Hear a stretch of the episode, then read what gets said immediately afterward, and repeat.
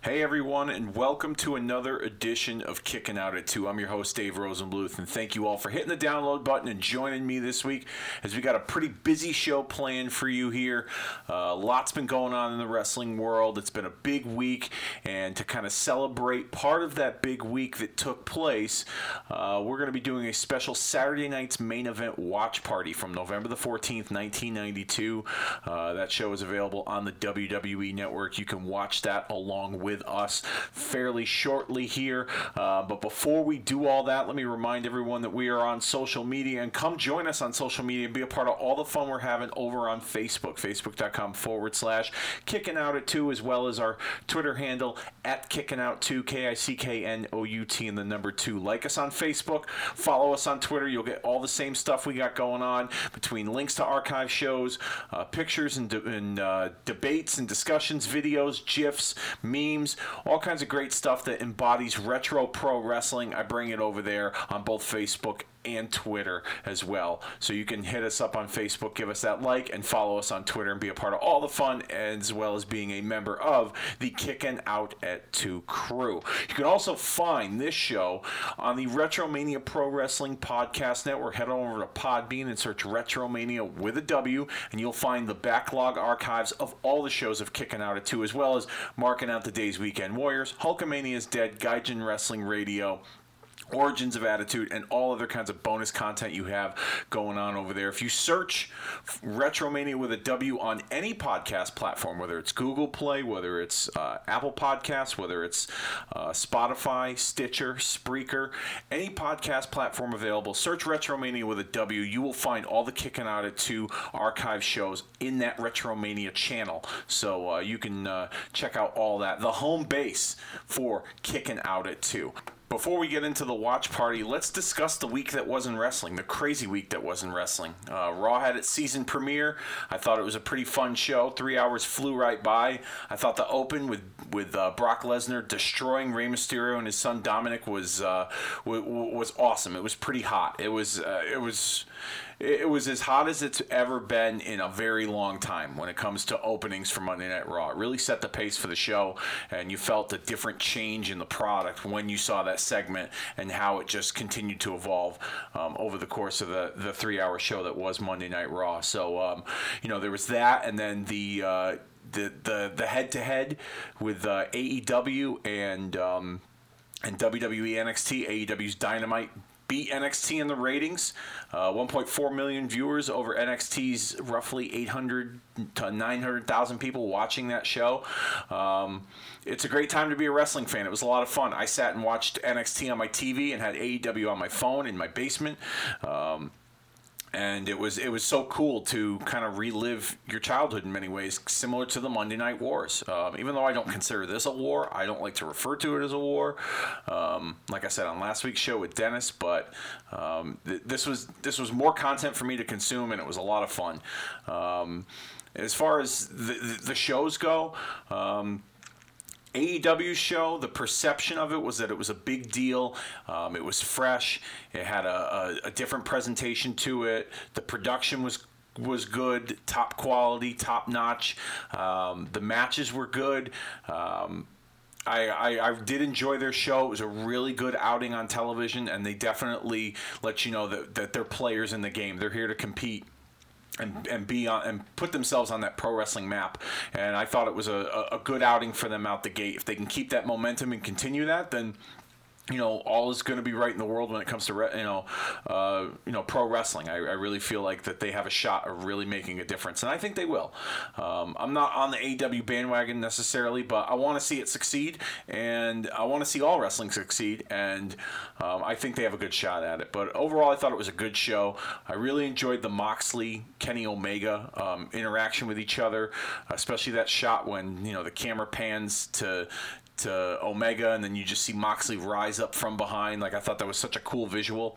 Um, their brawl um, heading into the back, where Moxley put you know Omega through that glass coffee table. Um, they've made you really invest into this storyline, even though they've had limited interaction with each other, um, and it's become more personal as time goes on. And I really enjoyed it. Um, as far as NXT goes, I thought that was a really good show from beginning to end when it came to the quality of wrestling. I thought the quality of wrestling for NXT was a little bit better, but I think the perception of AEW being a bigger deal because it was in a larger arena kind of gave them the edge a little bit. Um, but my the the highlight for me of this of of that that evening between both shows was the Adam Cole Matt Riddle NXT Championship match that opened that NXT show. I thought it was Matt Riddle's best match in NXT. And he's had some great ones with Roderick Strong, Velveteen Dream, Killian Dain. But I thought this match with Adam Cole was unbelievable. Um, a lot of kicking out of finishers, but you know what? It it was still fun. It still made sense. Um, I, I just love the energy that those two guys brought and that that crowd brought. It really, really kicked things into high gear. Um, for that show. And then the the, the matches continued to be good with the, the, the, ladies match with Mia Yim and uh, Io Shirai, Candice LeRae and Shayna Baszler. Um, even the Pete Dunne Danny Burch match was a real good match. Um, the the main event, the tag team title match with. Um, uh, Undisputed Era and Street Profits was awesome. Um, the two surprises with uh, Finn Balor confronting Adam Cole at the beginning of the show after he won from Matt Riddle, which was unbelievable. And then the Tommaso Ciampa return. Um, you know, NXT is they're really loading up their show and they're loading up their their product um, to let AEW know that you know we're players too, and you know you you want to get in the game, you gotta you know follow that, compete with us. So it, as a fan, it's just it was just a lot of fun Wednesday um, to go back and watch both of those shows and and kind of relive that nostalgia that was the Monday Night Wars. Um, and then uh, we move on to Friday and SmackDown, uh, the debut on Fox. Um, not to be a Debbie Downer, but it didn't hit a home run for me. Um, the look, the production quality, um, the show feeling different because it was a big event. It was a debut on Fox. All that stuff was great, but I felt like a lot of what we saw on this show was what we would see you know, previous to their time on Fox. It just didn't, it didn't do it for me. It really didn't. Um, I'll, I'll, I'll start right from the top. The the interaction with The Rock and Baron Corbin. That was fun, but we've seen The Rock punk out a bunch of mid carders before when he makes his quick appearances. Uh, I did like the fact that he endorsed Becky Lynch, and it looks like from the way he endorsed Becky Lynch on this first SmackDown on Fox that you know with this draft coming up that we'll see Becky Lynch on SmackDown. That she'll be a big focal point of SmackDown. So that was good. There was a positive in that, but he's done the same old talk shit to the you know the the, the lousy mid card wrestler, um, and then you know punk him out and beat him up. Um, I yeah, I just didn't see how that benefited Corbin. People will say, you know, oh well, you know, Corbin, Corbin got in there and had the rub of working with The Rock, but at the same time, he was you know made to look like a silly mid Carter with the the Rock making fun of him because of how he looked as the king of the ring. Like you know, I just thought it wasn't. It, didn't do any favors for Corbin. Um, you know the, the, the ladies tag match as, as they moved into um, after that segment i thought it was a, a, fun match good stuff from all four girls um, but uh, didn't set the world on fire um, i thought the rollins nakamura stuff was okay until uh, you know the, the the stuff with the fiend Bray Wyatt. We've seen that stuff with Bray before. I mean, clearly they're building towards uh, you know him and um, they they were building towards him and uh, Rollins for Hell in the Cell, but. Um, I don't know. I felt like we've seen that stuff with him. Like you know, I thought we were just. Ex- I was expecting something bigger for the Fiend on SmackDown, and I felt like we didn't get that. Um, the lumberjack match was okay. Didn't really write anything to write home about. The ladder match was a lot of fun. I liked the ladder match with Owens and Shane. Um, they really went balls to the wall, and I knew they would, and it was a lot of fun. Um, the interaction with Braun and uh, Tyson Fury, the Gypsy King, the pro boxer, um, I didn't know who he was until they made the appearance on SmackDown, and I felt that interaction was forced. Like it's obvious they want to do something with him and Braun, but um, I didn't think they needed to waste you know the other talent's time in that eight man tag to get to that point because everything else just seemed. Uh, worthless. You know, you had guys like Randy Orton, uh, AJ Styles, Bobby Roode, the Miz out there um, and Heavy Machinery, along with Braun, and all of that, I felt was just a waste of time to get to the the the interaction between Braun and, and Tyson Fury. So, um, you know, I, I, I didn't think that was. There's potential for it to be, you know, something big down the line at a, at a major event, but I, I thought they could have found a, better way to get there. Lumberjack match, okay, between Reigns and and uh, Rowan. It wasn't anything to write home about. And then the main event, um, Brock and Kofi.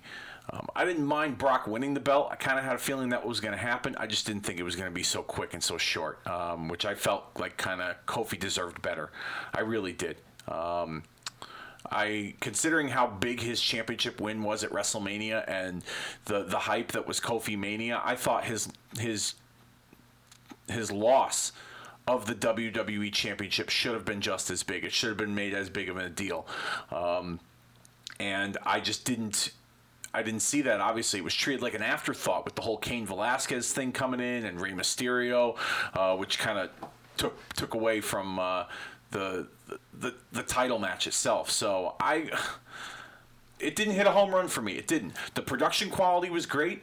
Um, it felt like a big show, but then there were other times. Most of it, there was just a lot of segments and a lot of filler to get you to something that seemed very forced. Um, the, the, the Cain, you know, Cain Velasquez Brock stuff should be interesting. Um, kind of getting the MMA audience to watch the WWE um, is a smart move, but um, at the same time, you know, you had Rey Mysterio who was injured in storyline due to Brock coming out in a sling, and it was like he brought the he brought his big brother with him to to fight off the bully, um, which kind of made it look silly. Like if Cain came out by himself, I would have been cool with that. And then he had a knee brace and he, and, and he took his shirt off, and I was like, this isn't intimidating at all.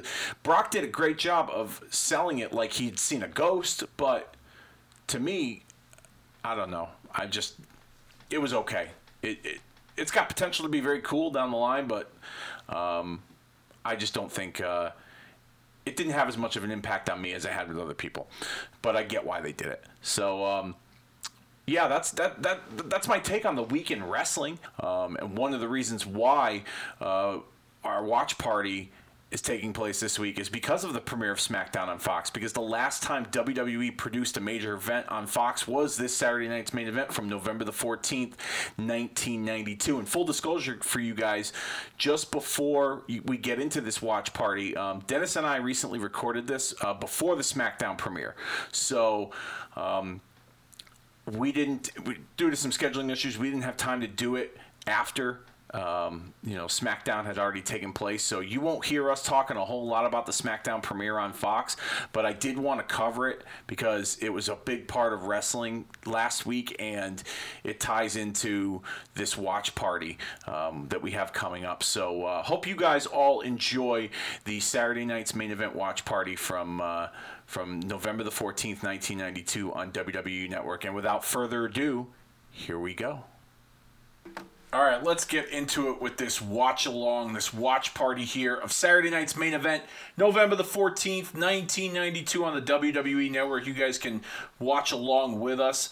Um, my buddy Dennis is here once again, uh, ready to uh, partake in this special watch party here as we watch the last time WWE had a major event air on the Fox Network. Uh, for those of you that uh, keep are keeping score here, um, WWE, um, as the time of this recording, um, will be on its way to producing or making its debut on Fox with SmackDown on Friday, October the 4th. But we're recording this before that even happens.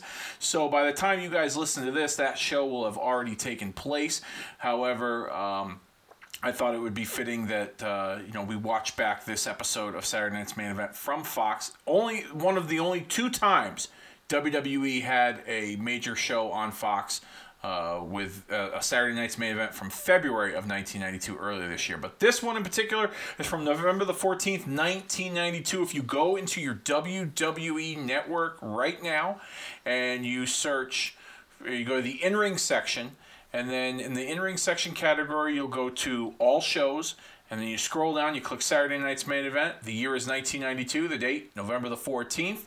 And uh, this is a newly structured WWE network, like I've talked about um, on other watch parties recently.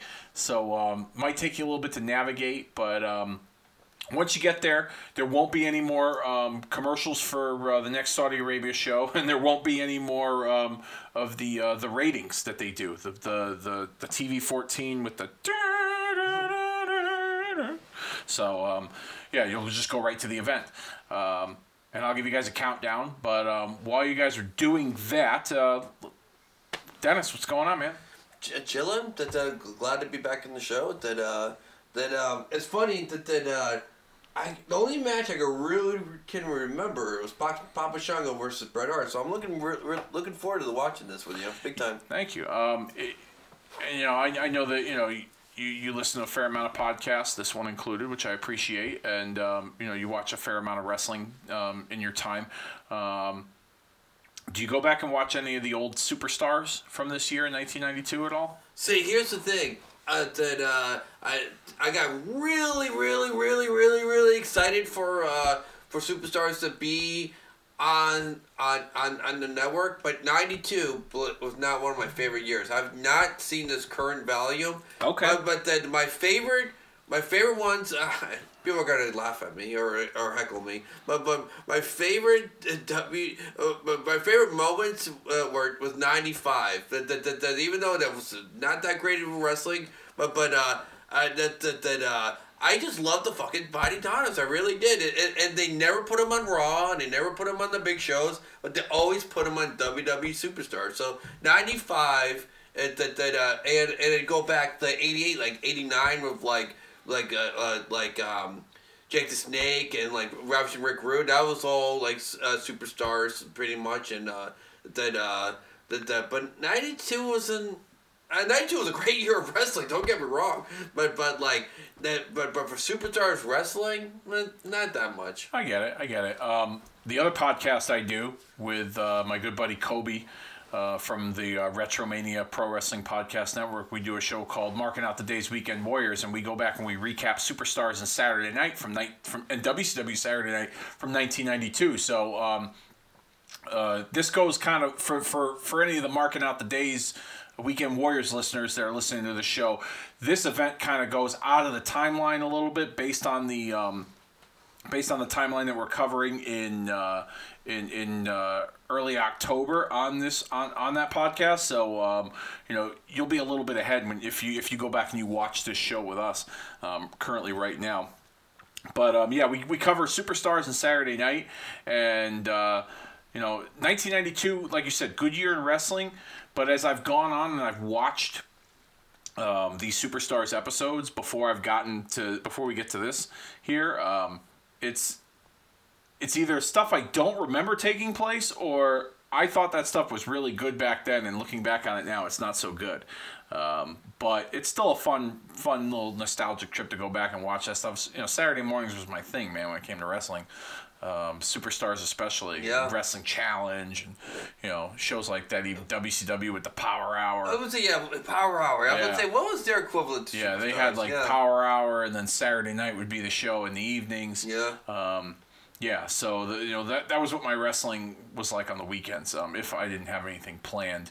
Um, but I, I think 1992 is a criminally underrated year in terms of quality of in-ring action on like major events, like big pay-per-views and big events like this. And All you, all, you gotta, all you gotta do. What was the what every year? What was the first major pay per view? Royal Rumble. Royal, Royal Rumble And '92. and Royal Rumble on. 92, yeah, that's Yeah. The, the greatest Royal Rumble in history, with Ric Flair winning as the WWF champion. Ric Flair would be a big focal point of WWF moving forward after that, and even a part of this uh, Saturday night's main event Yeah. episode here. So uh, now that we've gotten all of that out of the way, um, excuse me.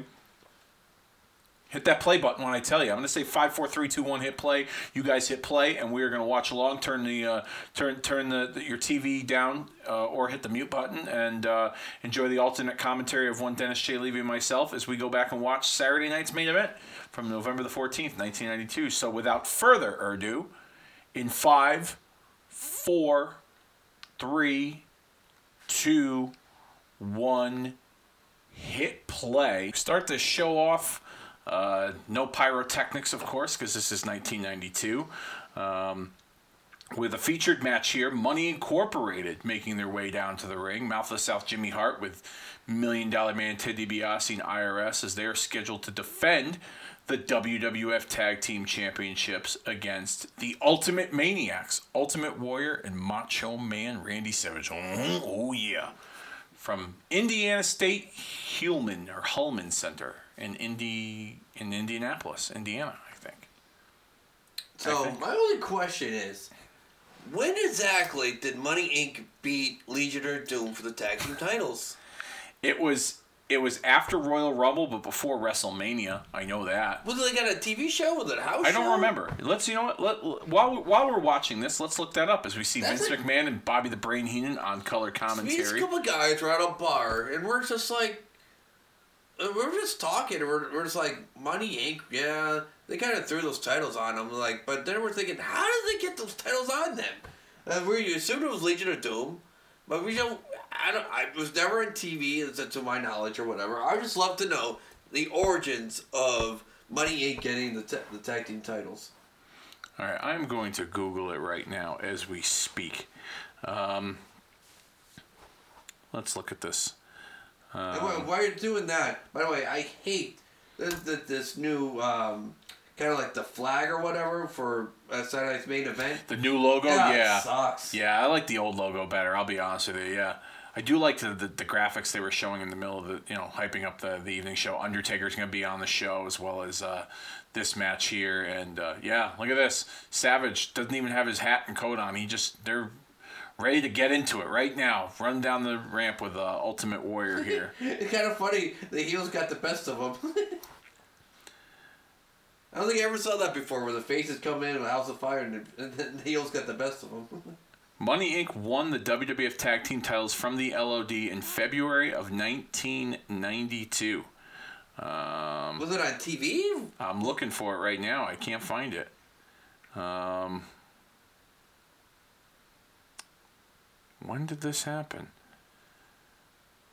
Looks like this uh, match is pretty chaotic here. Yeah. What did you think of Warrior? Or you didn't watch a whole lot of '92 WWF, right? No, no, I, I did, but I'm just saying I didn't It wasn't like the best? rewatch. I didn't rewatch. I actually liked '92, like I said, but like, like, like, like you were Pacifica were like the like um like um superstars. That that um and like I said, I think there were other years way better. I just hope they, you know, in either direction, south or north, I hope they expand the library. You know.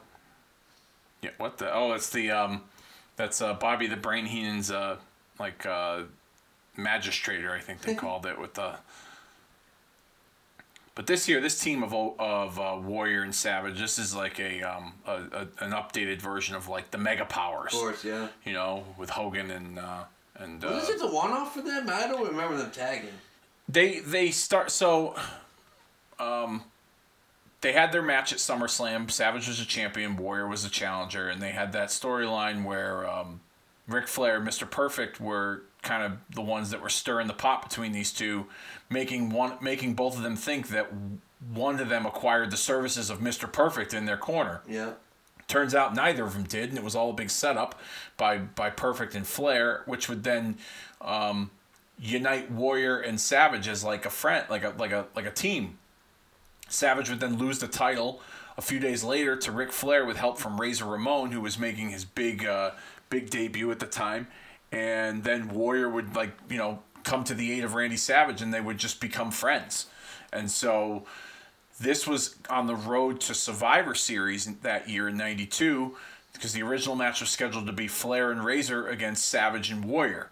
Um, now, the story going into this match here, from what I've heard, was there was talk of putting the belts on these two, but Warrior failed a drug test.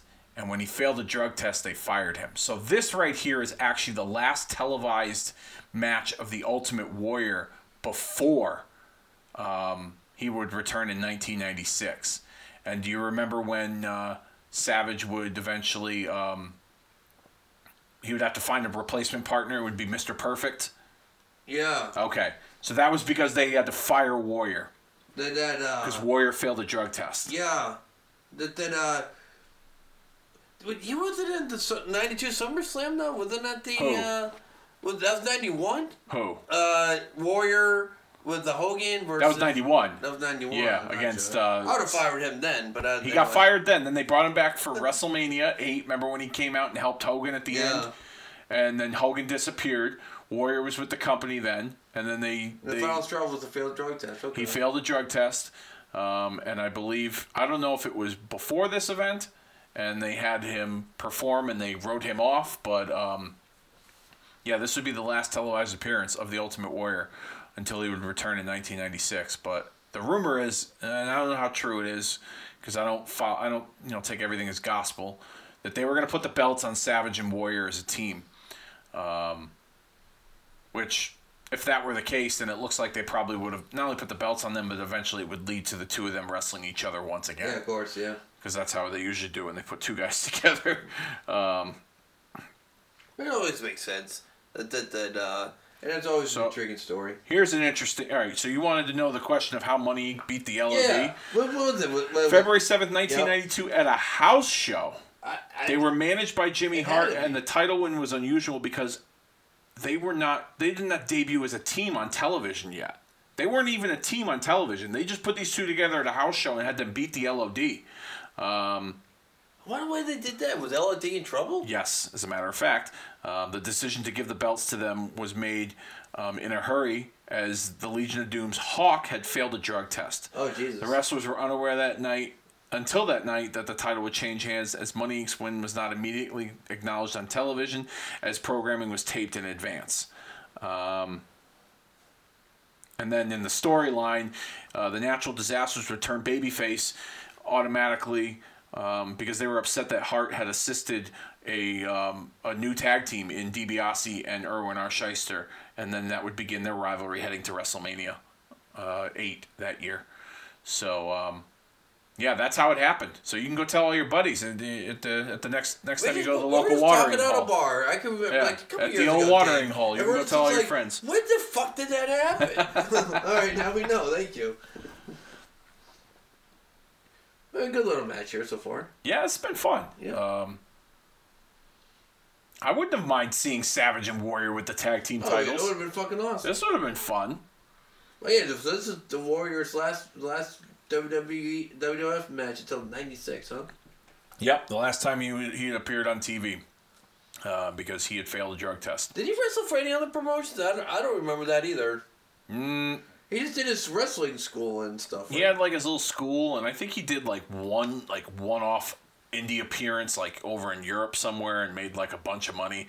Um, finishes here. Looks like we see uh, Money Incorporated decide to take the count out loss, but still keep their titles as Savage and Warrior. Not pleased with the uh, with the, the the outcome, making their way down the aisle to it. Oh, look at that! I always hated when, uh, uh, when, uh, when I, especially as a little kid, like uh, the count outs. Oh, wait a minute. There's Razor Ramon and Ric Flair going after Randy Savage and the Ultimate Warrior. Look at that. As the, I think this was, I, I think this this attack right here was how they wrote Warrior off. Like he was injured in the attack and Oh, he, he couldn't compete at Survivor Series. Here's the protecting his buddy. Yep. Yeah, I think that's how they did it, if I remember correctly. And then, like, just so randomly, they had, they had, uh, they put Mr. Perfect in the role, which didn't really make sense if you think about it. You, if you go back and you look and you think about it, it was like, Mr. Perf, you know, Mr. Perfect was still, um, you know, part of Ric Flair's little entourage, and they had Savage convince him to team with him um, in very unconvincing fashion. Yeah, I vaguely remember that. Yeah. It was like he was still with Heenan, and he was like, "Well, why don't you team with me? You're gonna be my partner, uh huh." And Perfect's like, "What are you talking about?" And then Bobby Heenan just, you know, Already in did the ring. did. Already in the ring. Shawn Michaels here as we come back from the commercial break. Um, now I remember growing up. I watched. I talked about it on our last show last week Yeah. when we covered Raw and Nitro. But um, this was one of the events I remember watching as a kid. I got to stay up for. It was obviously on a Saturday night, um, and I remember this match in particular. Yeah. Because I was a big Shawn Michaels fan from his rocker days. He went over, didn't he? Yes, he did. And he was already in the ring. He didn't get, and he didn't get uh, an entrance. That's what blew me. That's what took me off guard a little Yeah. bit. Like I, I, was, I was thinking to myself, could have sworn Shawn went over. Yeah, this was this was Shawn's first big singles uh, championship uh, victory in WWE uh, over Davey Boy Smith, and one of the reasons why he got the belt, well, they had plans to put the title on him, from what I've heard, but Yeah.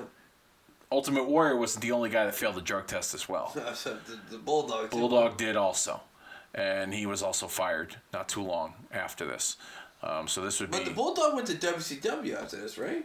Uh, yes, he did. Bulldog would uh, eventually debut for WCW uh, in February of '93 um, at Super Brawl. He would wrestle uh, Wild Bill Irwin Okay. um, at Super Brawl. He made his debut, and Bulldog was easily a main eventer in WCW. He went right to the top, working with Vader and Sting and Sid and Rick Rude and names like that. Um, Did he ever win any of the major? Uh, yeah, he never won the world title, of course. But No. Did, did he ever get like a TV title or US in title? WCW? Yeah. No, I don't believe he won any titles in WCW. And he was only there for about a year. Okay. Um, and then eventually he would go back to WWF. At the end of, uh, towards the, the, the, the latter part of 1994, he got involved in the, the Bret Hart Owen Hart um, family feud rivalry. yeah. Um, Well, you gotta figure if he didn't fail that fucking drug test, that he was gonna be the champ. you thought you, you think he could have been WWF champ? Absolutely. Yeah. And That, that, that, uh, I, one, one, one of the biggest WrestleMania moments, of, uh, in my opinion, that, that uh, when uh, that, that uh, well, Summer, uh, SummerSlam, I'm sorry. One of the biggest SummerSlam moments When he beat time. Bret. Yeah, when he beat Bret for the Yeah. IC title, absolutely. That's probably his biggest career accomplishment yeah, right that, there. that, uh, I, the, the, the, the, the, the, the, the three biggest pops I've ever heard in my whole entire life was that, that, uh, uh, that, uh, that, that, that uh, were British Bulldog beating, uh, beating Bret Hart at, in, in the UK. Yep. That, that, uh, CM Punk, that, that entrance when he was going to fight, uh, uh, um, John Cena John Cena in. Chicago. And then uh, the last one, very obscure, but it's the truth. Listen to Tito Santana's uh, that that uh, that that, that uh, uh, with, with the crowd. They exploded when he beat when he beat the Undertaker in Brazil. Those are Or the in three biggest yes, pops. I've seen that video. Yes. was Brazil. Yeah, it was uh, Brazil or Spain, one Yeah, of the two. Yeah, but, but was- but that's one of the biggest pops I ever. I Yeah. ever heard in my whole entire life. and that was early Undertaker. That was Yeah. I don't even know if he won the belt by that point. Look at this test of strength here. I like this move. Davey Boy and Shawn always had great matches. Um, I always liked the two of them against each other. I just recently recapped uh, on this show um, WWF One Night Only from September the 20th, 1997. It was the first UK exclusive pay per view. Oh right, right, yeah. and uh, this was headline. Th- these two headlined it for the European title, Shawn and uh, Bulldog. Um, this was like the early formation of DX, um, and that was a fun show. I recapped it. You can find that in the archives over at the Retromania Pro Wrestling Podcast Network over on Podbean. Search Retromania with a W. You'll find all the kicking out of two shows there. Um, and while we're, while we're at it, um, you can also find all the links to our uh, to, to, each and every show each and every week on our uh, social media, facebook.com forward slash kicking out at two, as well as our Twitter handle at kicking out two. Um, yeah, Shawn and Davey, they, they used to have some great chemistry together. I used to like their matches. They, Um, they really were that that uh, the most famous. Uh, it made you sad because their matches are so fucking good. Most famous moment, of course, was uh, what ninety four Rumble? No, ninety five, right? I get confused. yeah, 95. When Shawn won it, he went coast to coast. Him and Yeah. Davey were one and two. Yeah. Yeah. You know funny thing is about that Royal Rumble? Um, number one, um, Shawn, uh, Shawn and Davey were like really the only big stars in that Rumble. Okay, if you go back and watch that Rumble, which by the way, formal invitation, you're always welcome. We're gonna do a watch party of that coming up in January on the 25th anniversary. We're gonna watch just that Royal Rumble match. Um, when, when Shawn won in 1995. Um, Just for us, what what else was on was on that card? You know? Bret and Diesel for the belt. Oh yeah. Um, Razor Ramon and Double J for the Intercontinental title. Okay. Um, Undertaker versus IRS. And, and digress to Razor Ramon. Is that criminal? He was never in a Royal Rumble match.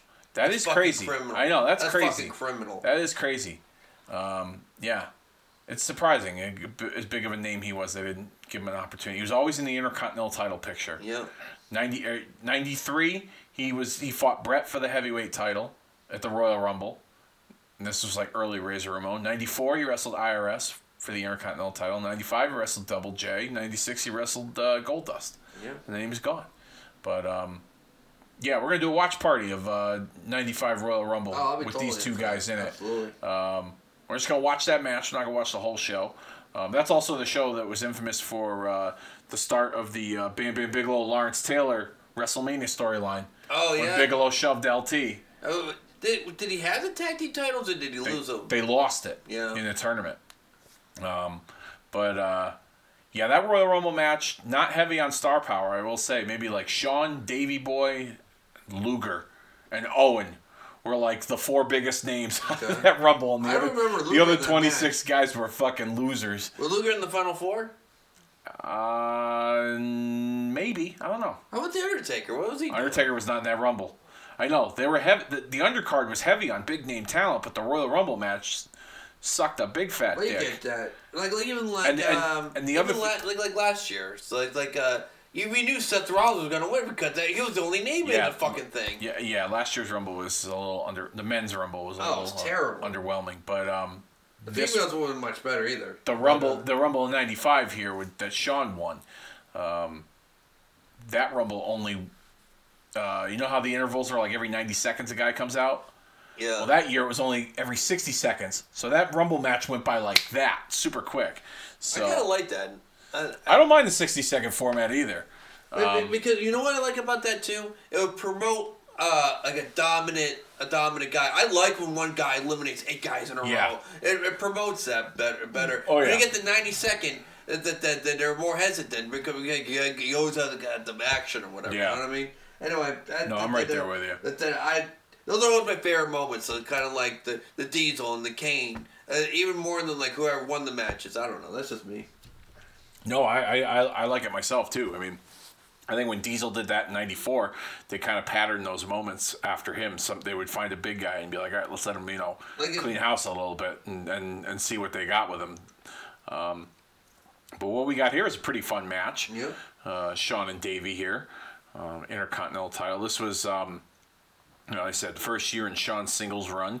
Um, no Sherry. Sherry's not a part of the picture right now. Um, they did. This was after they did the angle where uh, where uh, Marty Jannetty returned, and Shawn uh, Shawn hit Sherry in the Sean. I think Shawn pulled Sherry in front of Marty, and Marty had that that heart shaped mirror and broke it over Sherry's head. Oh jeez, Remember I that? Remember that? No. Dude, you gotta go back and watch that. That was some pretty good shit. Sherry took a mirror bump. Sherry took the best bumps better than the guys.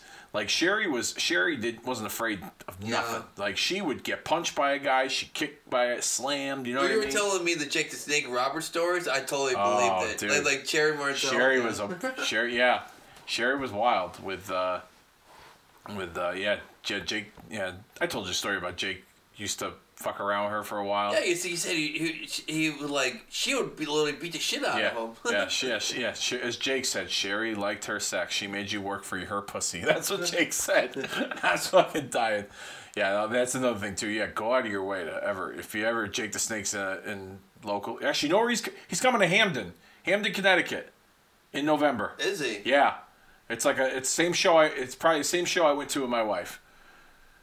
I was wondering If I'm free, if I'm free that night, maybe we'll go. we got. Uh, they Dude, not too far away. Dude, you'd love it. Yeah. You'd love it, man. You'd go crazy for the stories, man. It was it that show was better than when we went to Money in the Bank earlier this year. Yeah, was it? That's how much fun I had at that Why show. did the bank had? Uh, I wasn't disappointed, but No, uh, it, it was what it was. It was still fun. Yeah, we knew I- what we we knew what we were gonna get. Yeah.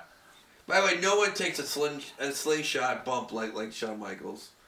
Uh, yeah, no, he does. He does. He does a pretty good job of it. Yeah. Dolph Ziggler overdoes it now.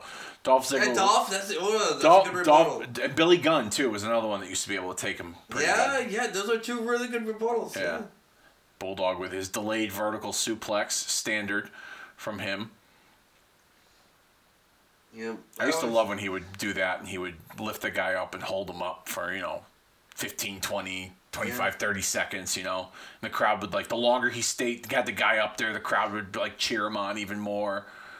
I love that bump by the way when they take the buckle the buckle off and uh, then um, and I was very satisfied with the Bayley um, the Bayley um, Charlotte match at the last pay per view where where where she took off the buckle and boom slammed her head in it. And that was Oh, yes, that finish, yep. Oh, so awesome! That Like, was a good finish. I, I like I love that. That was a good finish. They turned they turned her into a little sneaky weasel heel. I liked it. I thought that was good stuff too. Yeah, Um, I wish she I wish they were more patient with her and, be, and, and make her, like I said, how how many re- mean Justin always talk about it, like how many times do you get a wrestler that's catered for little girls? You know what I mean? Oh, yeah, no, been she- that audience. Anyway, yeah. it is what it is. She anyway. I was just trying to just, I just No, I no. The comparison's great because you yeah. because you saw the spot here. Yeah. Um, I believe this is the finish of the match here. Um, Oh, they're Bulldogs talking. Bulldogs gonna go for the, the, the top rope spot, He but he's gonna. on him, huh? Yep. Yeah, this was great here. One, two, three, and your winner, and new World Wrestling Federation Intercontinental Champion Shawn Michaels. That's pretty good, man. My best Howard Finkel. That's that bad.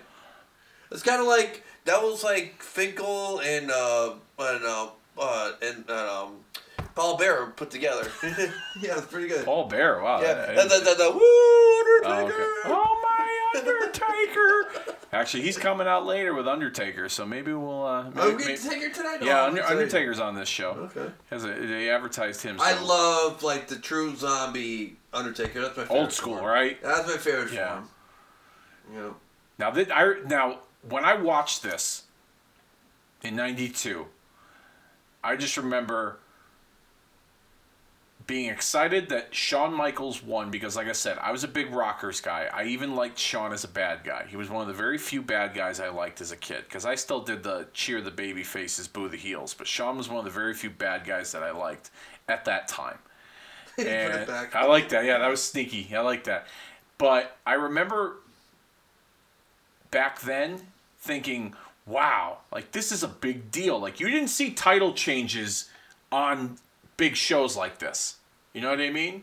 Yeah, you never saw even at You saw them on pay pay-per-views. per views were like where you would see a major title change.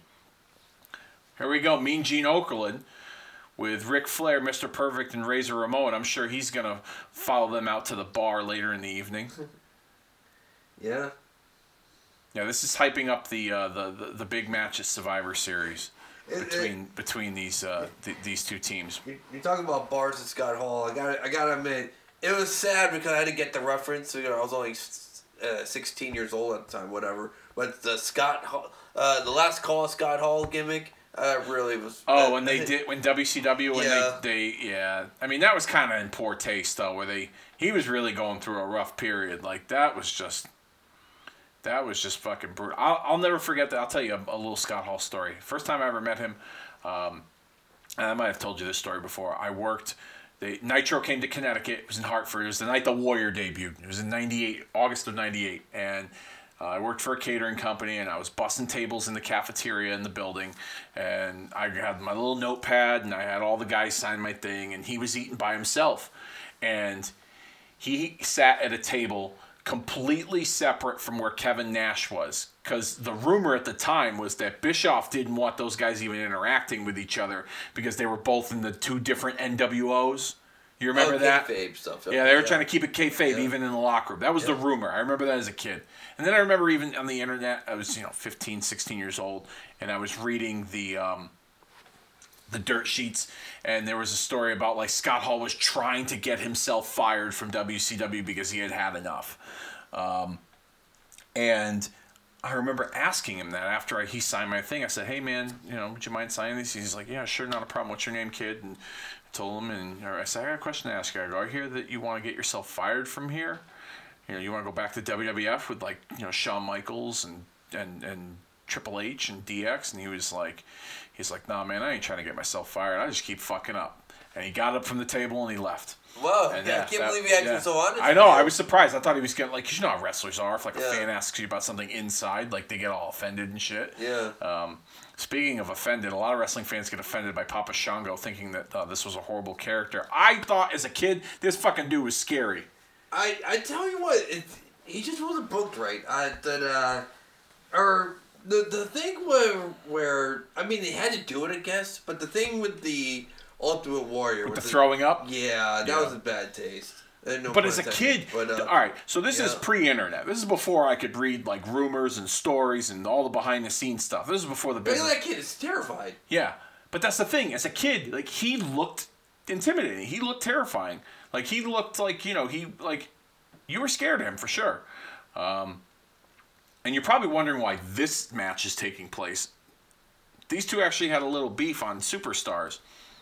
Um, Papa Shango took credit for putting a curse on Bret Hart, resulting in Bret Hart losing the title to Bulldog at SummerSlam earlier that year. So then Bret became the champion, and now he's got this um, this big match with Papa Shango um, on this Saturday night's main event. But um, yeah, um, I thought he was intimidating. Papa Shango scared me when Ultimate Warrior made himself throw up. Even as a kid, I was like, "Whoa!" Because you never saw anything like that. Voodoo, you know what I mean? Like, it, it- especially like at that time, like those Indiana Jones movies and all that crazy shit. that Yeah, Temple of Doom. Yeah, that you was know, freaky. like there, there's some freaky stuff in that. Like so, it, it, it kind of worked for that time period. People look at it now it's like, oh, that's fucking terrible, and it's like it's 1992. Like you know, if, if you're my age, you're 30. I'm 36. Yeah.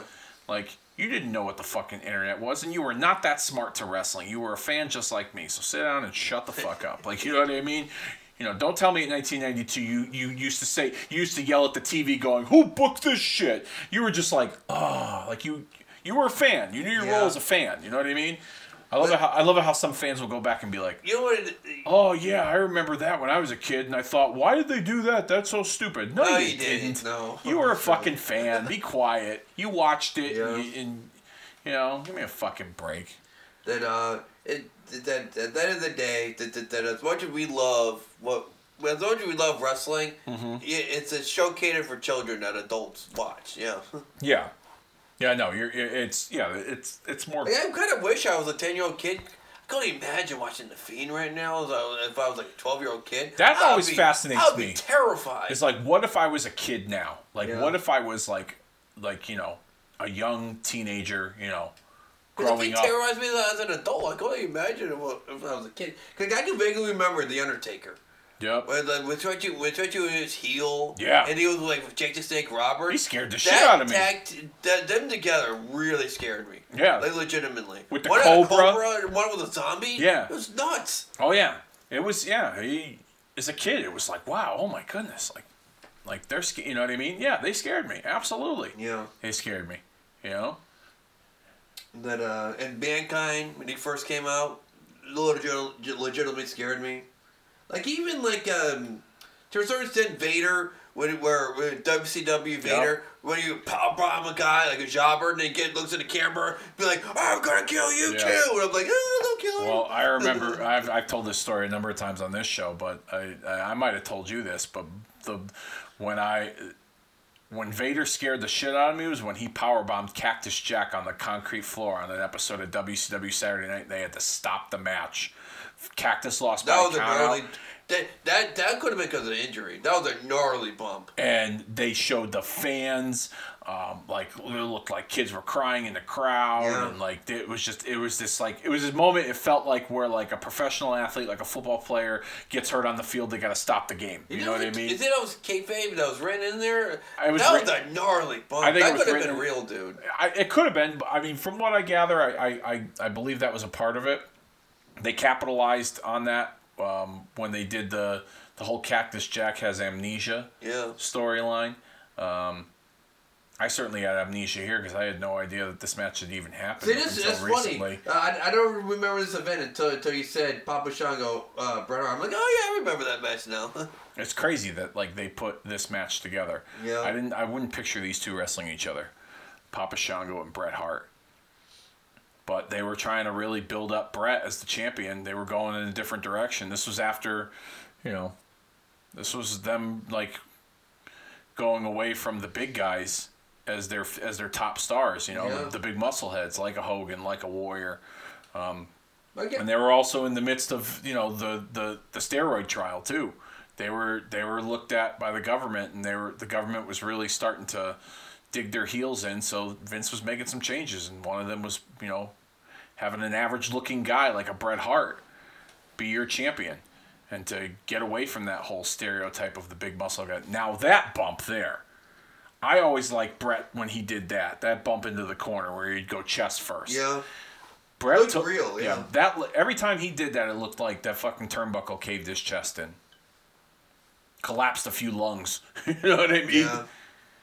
But I that um I know Bret gets his due. Like a, there's a lot of people think he's the best wrestler of all time. Yada yada yada. But my brother included. Yeah, oh, absolutely. But I, I really don't think I know it sounds like a crazy statement, but I really don't think he gets his due when it comes to how good he really was. Like like like, like that bump, like, like right there, like his kid, it's like you know caves his chest and whatever, you know.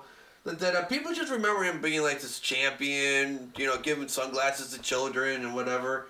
That uh, you you know doing a sharpshooter or the wrap around people's legs around posts Yeah. and stuff like that. But his selling were really on point. His selling, yeah, and his psychology too. Um, you know, he was he was great at that. Um, Yeah.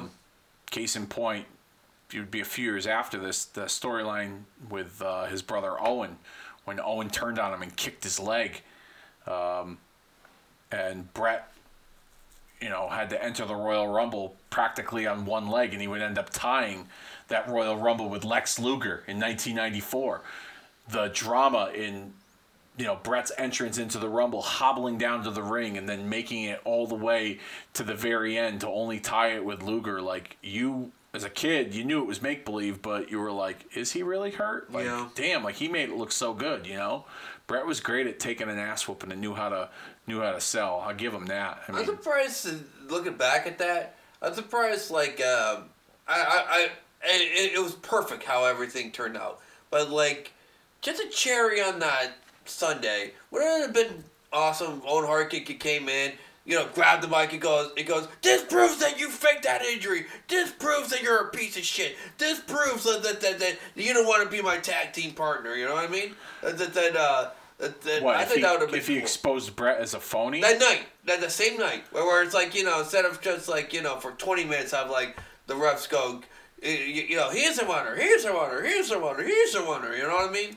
They're both winners. You know, it's just like like doing that all that stuff. Owen Hart comes out get, gets the mic whenever when they're d- discussing whatever, you know, they just drops the mic literally, you know what I mean? It goes, this proves no, no, no, no, no, no, no one can, can win a uh, or, or tie a rumble or win the rumble with one leg. You're a fake. You're a fraud. You're a piece of but shit. But he's the one that caused the leg injury that night. So how would it be? A, how would what? But would... anyway, no, the leg injury happened like like like like like during the match. That's why the match had to be stopped with the Quebecers. There was like no definitive winner because of his leg injury. He wouldn't Yeah. tag in. You know what I mean? oh, I get what you're saying. That's So it. so so okay. So So so Owen Hart, Owen Hart's like, Okay. I just exposed you. Yeah. You didn't want to be with me. You didn't wanna be- you- yeah. You were, you were focused on the Royal Rumble Yeah. match the whole time. Okay. Uh, I I think that would have been a little. I- it's a tie. It's that a could have that could have been interesting if they Yeah. if they added know. that element. No, I I, I get that. Like Now I I said, get it. everything was perfect. How dare, dare I even like you know? No, but I mean, even Yeah. no, that that could have been a great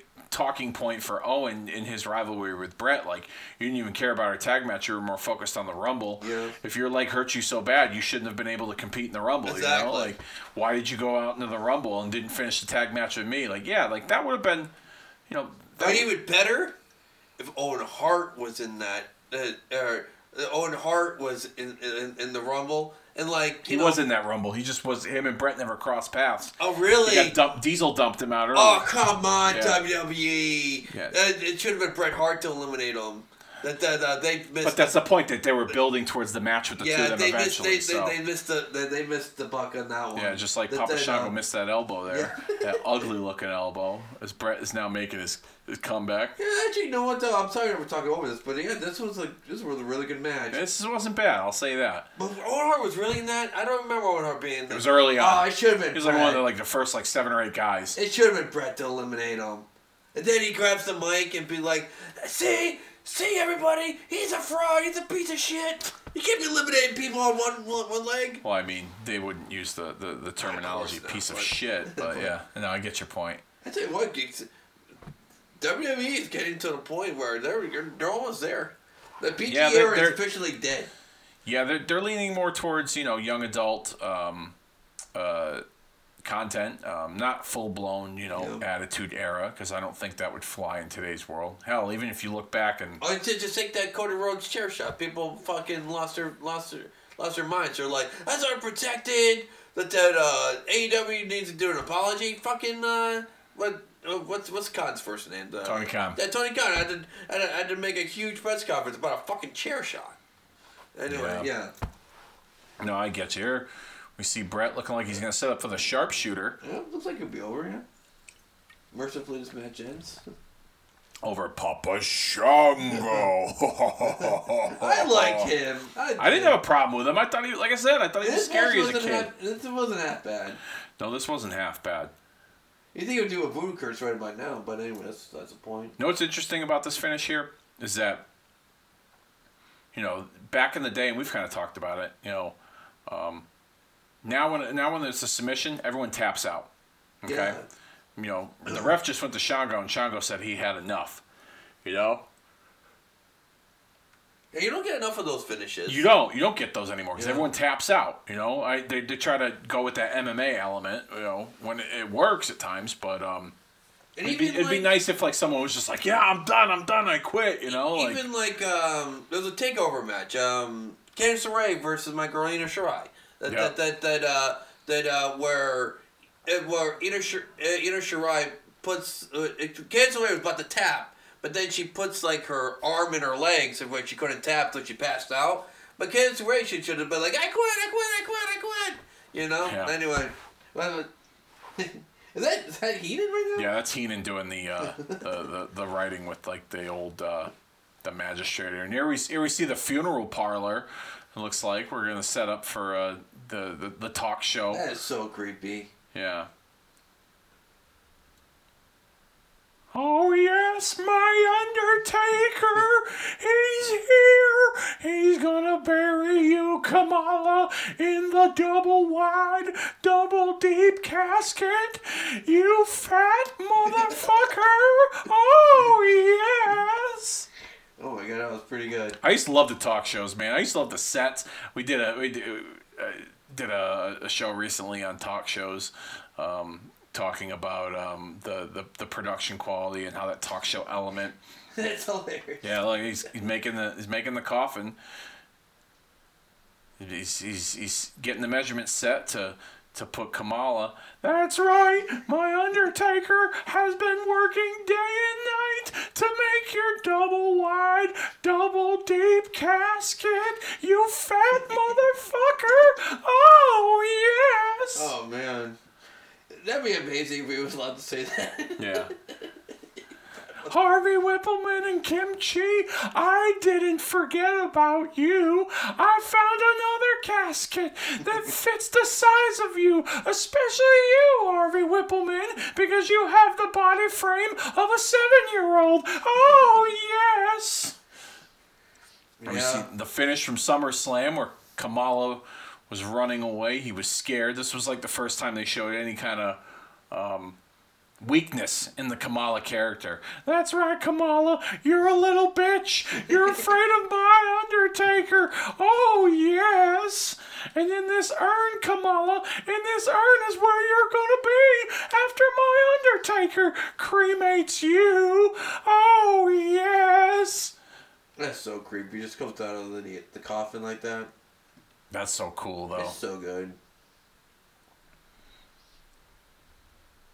Yeah, they need to bring this this kind of format back with the talk shows here. Alright. The yeah, the one again like the Kevin Owens show and Kamala, I'm going to feast on your rotting carcass and your flesh and the moons on your big fat belly. And after I get done, I'm gonna save Kim Chee and Paul Bear. Kim Chee for Paul Bear. And then that other walking advertisement for abortion, Harvey Wippleman. You too will rest in peace. then uh was he a face at this time? Yes, he was a baby face. Do you remember how he turned baby face? It had to be with Jake the Snake, right? Yes. I don't He stopped Jake though. the Snake from nailing Macho Man and Elizabeth with the steel chair I don't remember on that. Saturday night's main event. And then then he went then he feuded with like Jake the Snake. Then he huh? feuded with Jake the Snake, and him and Jake the Snake had that match at WrestleMania. Oh yeah yeah yeah yeah yeah. Then uh yeah. And this was one of those instances where he was so evil looking and so scary looking that in the beginning I had a hard time looking at Undertaker as like a good guy. You know what I mean? Yeah. I really did. I did it. Bret Hart, they gave you the belt because Hulk Hogan's not here anymore, and because we're going into a steroid trial, and we need to let all the people know that we don't put the championships on muscle-headed steroid freaks that take needles in the ass. So guess what? Your number's up, and you became the champ. How does it feel to be the WWF champion, even though Vince McMahon thinks you're a worthless motherfucking piece of shit? Tell me, Bret. Oh wait, hold on a second, Shawn Michael, what the hell are you doing here? For real. Beginning stages of this rivalry that here. the, is the beginning of the, that ladder match they had? Um, no, they had that ladder match a few months before this. Okay. um, which wasn't televised. Um, you can find it on the network, but it didn't make TV. But this was to hype up Survivor Series um, between Bret and Shawn. Oh, it's a uh, when no, that's when the the uh, wait. It's not. It's not the screw job. This was No, no, 19 not the screw. Job. Of course, not the screw job. But but it's, no, did- was that one on on uh, Owen was like the only one that got eliminated? no, no, no. That's a year later. That's what I was to say. That's Yeah. too soon. I, don't- I don't know. So Shawn won the Intercontinental belt, but he somehow managed to get an opportunity to face Bret for the heavyweight title. So it's Bret's belt that's only going to be on the line. At Survivor Um, Series. At Survivor Series, yeah. Jesus, I don't remember this match at all. Yeah. That was like the beginning of their singles rivalry. Um, Was that the main event of Survivor Series? That was the main event of Survivor ah, I Series, don't actually. remember Yeah. that at all. Jeez, Look at this. Vince and Bobby at the announcer's desk. It looks like there's some sort of big gift that they're going to be opening. I don't remember this at all. Why? Is, they got to figure that this, that this is the end of the show, right? Why yeah, I think guy, this is the end of the show. Why is there a guy in the middle of the ring like a jobber? Yeah.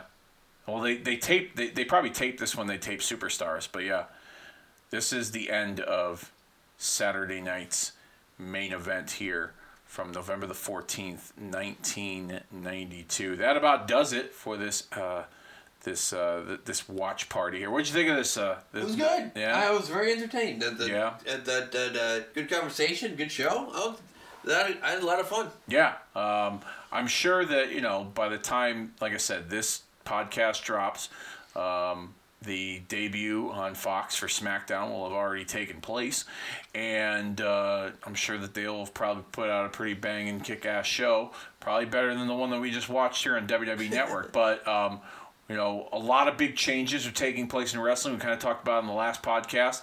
Um, there's a draft coming up uh, for Raw and SmackDown that's going to go over a two week period coming up starting this Friday, October the 11th, um, and it's going to end on Monday, October the 14th. Um, briefly, what are your thoughts on the draft, and what do you th- and and what would you like to see take place? What moves would you like to see made uh, going into the, uh, the the the WWE draft?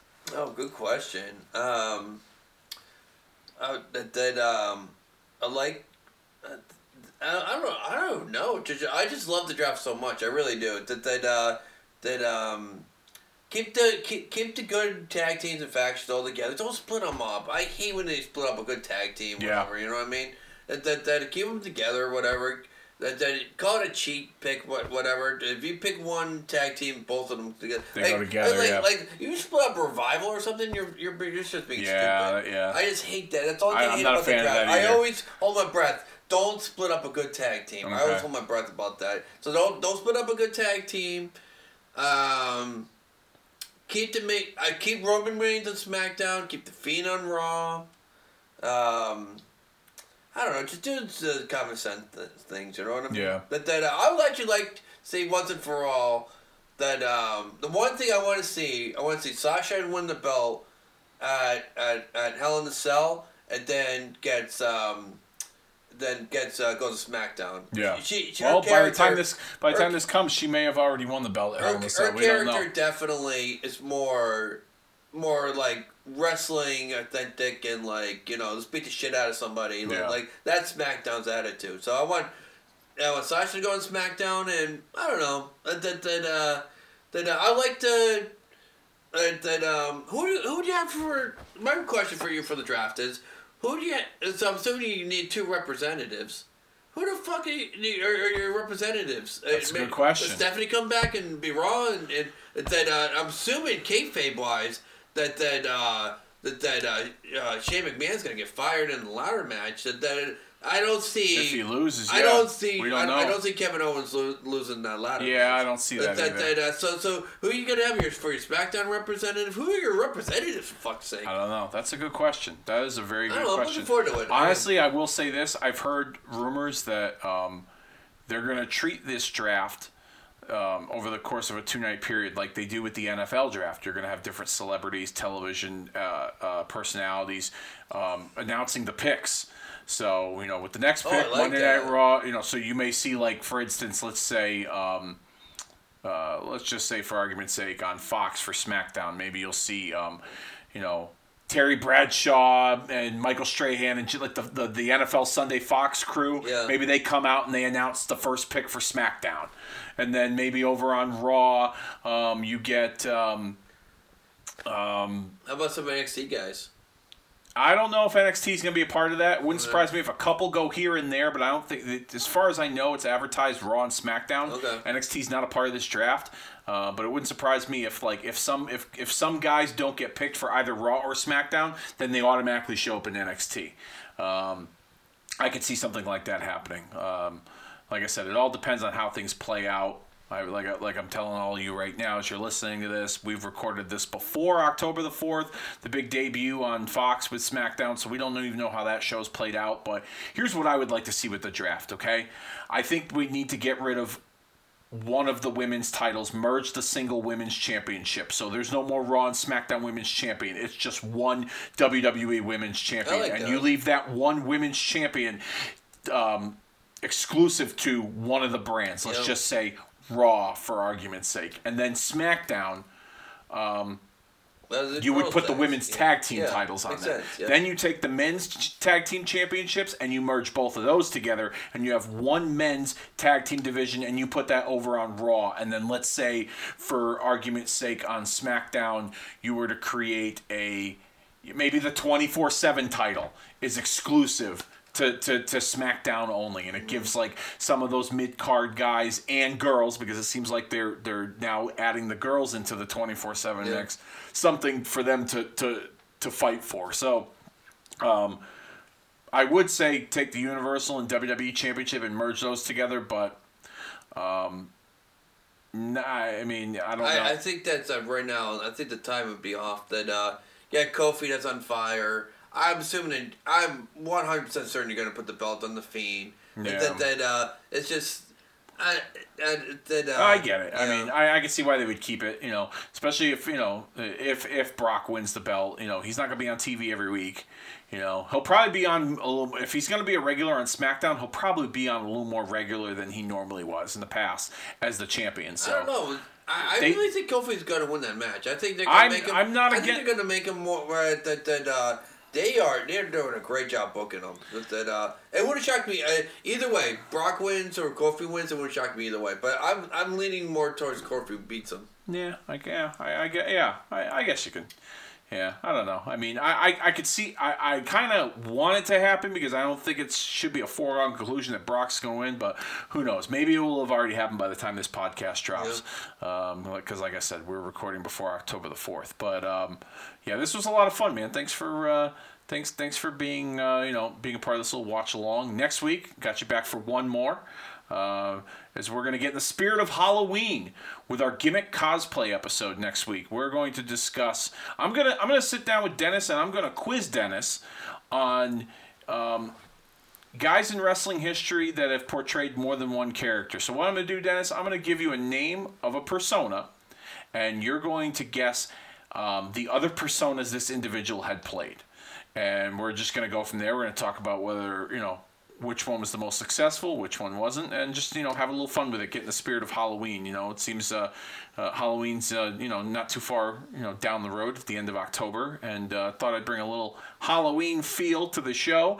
Um, although getting dressed up and cosplaying seems to be an all all day all year kind of thing with all the comic cons that are out now people going to comic cons dressed up like their favorite you know pop culture comic book characters now even wrestlers too so i guess it's not just a halloween thing anymore cosplaying is now uh, an, playing dress up is an all year thing Absolutely, so, uh, I hear. I actually hear it's actually good money if you do it right. yeah I, I, have a, I have a friend of mine that, that goes to a few comic cons and he cosplays um, you know, a lot in like the Harry Potter world and different, you know, Marvel comics and stuff like that. My favorite is the guy that he dresses up as the Doctor from Jurassic Park, the old man with the white beard. Oh, and, it's and- amazing. yeah, and he and he and he looks the part really well. He does a great job. My buddy Dank, uh, who uh, dresses up, uh, you know, doing all that, his uh, House of Phoenix cosplay. You can find that on Facebook and uh, Instagram as well.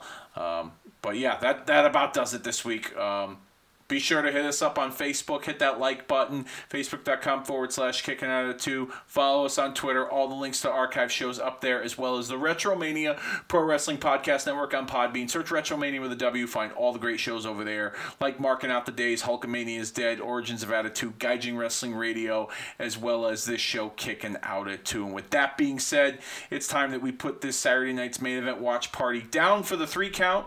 We will see you all next week.